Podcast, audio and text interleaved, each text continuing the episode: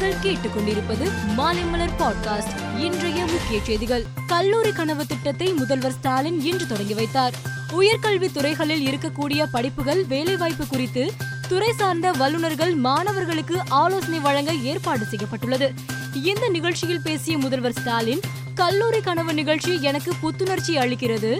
மாணவர்களை முன்னேற்றுவது எங்கள் கடமை என்றார். தமிழக கவர்னர் ஆர். என். ரவி குடும்பத்துடன் மதுரை மீனாட்சி அம்மன் கோவில் ராமேஸ்வரம் ராமநாத சுவாமி கோவிலில் சாமி தரிசனம் செய்ய நேற்று விமானம் மூலம் மதுரை வந்தார். மதுரை மீனாட்சி அம்மன் கோவிலில் சாமி தரிசனம் செய்த கவர்னர் அங்கிருந்து ராமேஸ்வரம் சென்றார். இன்று அதிகாலை ராமநாத சுவாமி கோவில் சென்ற அவர் சாமி சன்னதிகளுக்கு சென்று தரிசித்ததுடன் ஸ்படிகலிங்க பூஜையில் பங்கேற்றார். ஜி செவன் நாடுகளின் உச்சி மாநாடு நாளை மற்றும் நாளை மறுநாள் ஜெர்மனியில் நடக்கிறது. இதில் சிறப்பு அழைப்பாளராக பங்கேற்க பிரதமர் மோடி இன்று ஜெர்மனிக்கு புறப்பட்டு செல்கிறார்.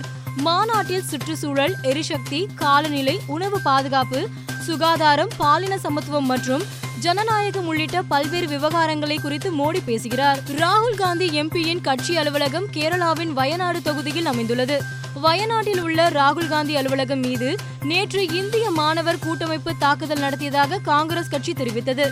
வயநாடு காங்கிரஸ் அலுவலகம் மீது தாக்குதல் நடத்தியதற்கு முதல் மந்திரி பினராயி விஜயன் கண்டனம் தெரிவித்துள்ளார். குஜராத் கலவரம் தொடர்பாக பிரதமர் மோடிக்கு எதிராக தொடரப்பட்ட வழக்கை சமீபத்தில் தள்ளுபடி செய்த உச்சநீதிமன்றம் இந்த வழக்கில் பிரதமர் மோடி குற்றமற்றவர் என்றது. இந்நிலையில் உள்துறை மந்திரி அமித்ஷா நேற்று தனியார் செய்தி நிறுவனத்திற்கு பேட்டியளித்தார் அப்போது அவர் கூறுகையில் இரண்டாயிரத்தி இருபத்தி ரெண்டு குஜராத் கலவரத்தின் போது தன் மீது சுமத்தப்பட்ட குற்றச்சாட்டுகளால் பிரதமர் மோடி விஷமருந்திய சிவனை போல வேதனையடைந்தார் என்றார். நார்வே தலைநகர் ஓஸ்லோவில் இரவு நேர கேளிக்கை விடுதி ஒன்று செயல்பட்டு வருகிறது. இந்த கேளிக்கை விடுதியில் மர்ம நபர் நேற்று துப்பாக்கி சூடு நடத்தினார். இதில் இரண்டு பேர் பரிதாபமாக உயிரிழந்தனர். மேலும் பத்து பேர் படுகாயமடைந்தனர். தகவலறிந்து அங்கு சென்ற போலீசார் துப்பாக்கி சூடு நடத்திய நபரை கைது செய்து விசாரணை நடத்தி வருகின்றனர். மும்பையில் கடந்த இரண்டாயிரத்தி எட்டாம் ஆண்டு நவம்பர் இருபத்தி ஆறாம் தேதி தாஜ் ஹோட்டல் உள்ளிட்ட இடங்களில் பாகிஸ்தான் பயங்கரவாதிகள் நடத்திய தாக்குதலில் நூற்றி அறுபத்தி ஆறு அப்பாவி மக்கள் கொல்லப்பட்டனர்.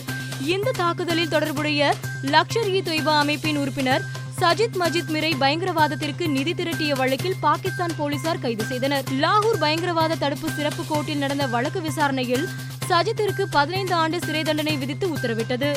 டிஎன்பிஎல் கிரிக்கெட் தொடரின் இரண்டாவது லீக் ஆட்டம் நெல்லையில் நேற்று நடந்தது. இதில் Dindigul Dragons Ruby Tiruchi Warriors அணிகள் மோதின.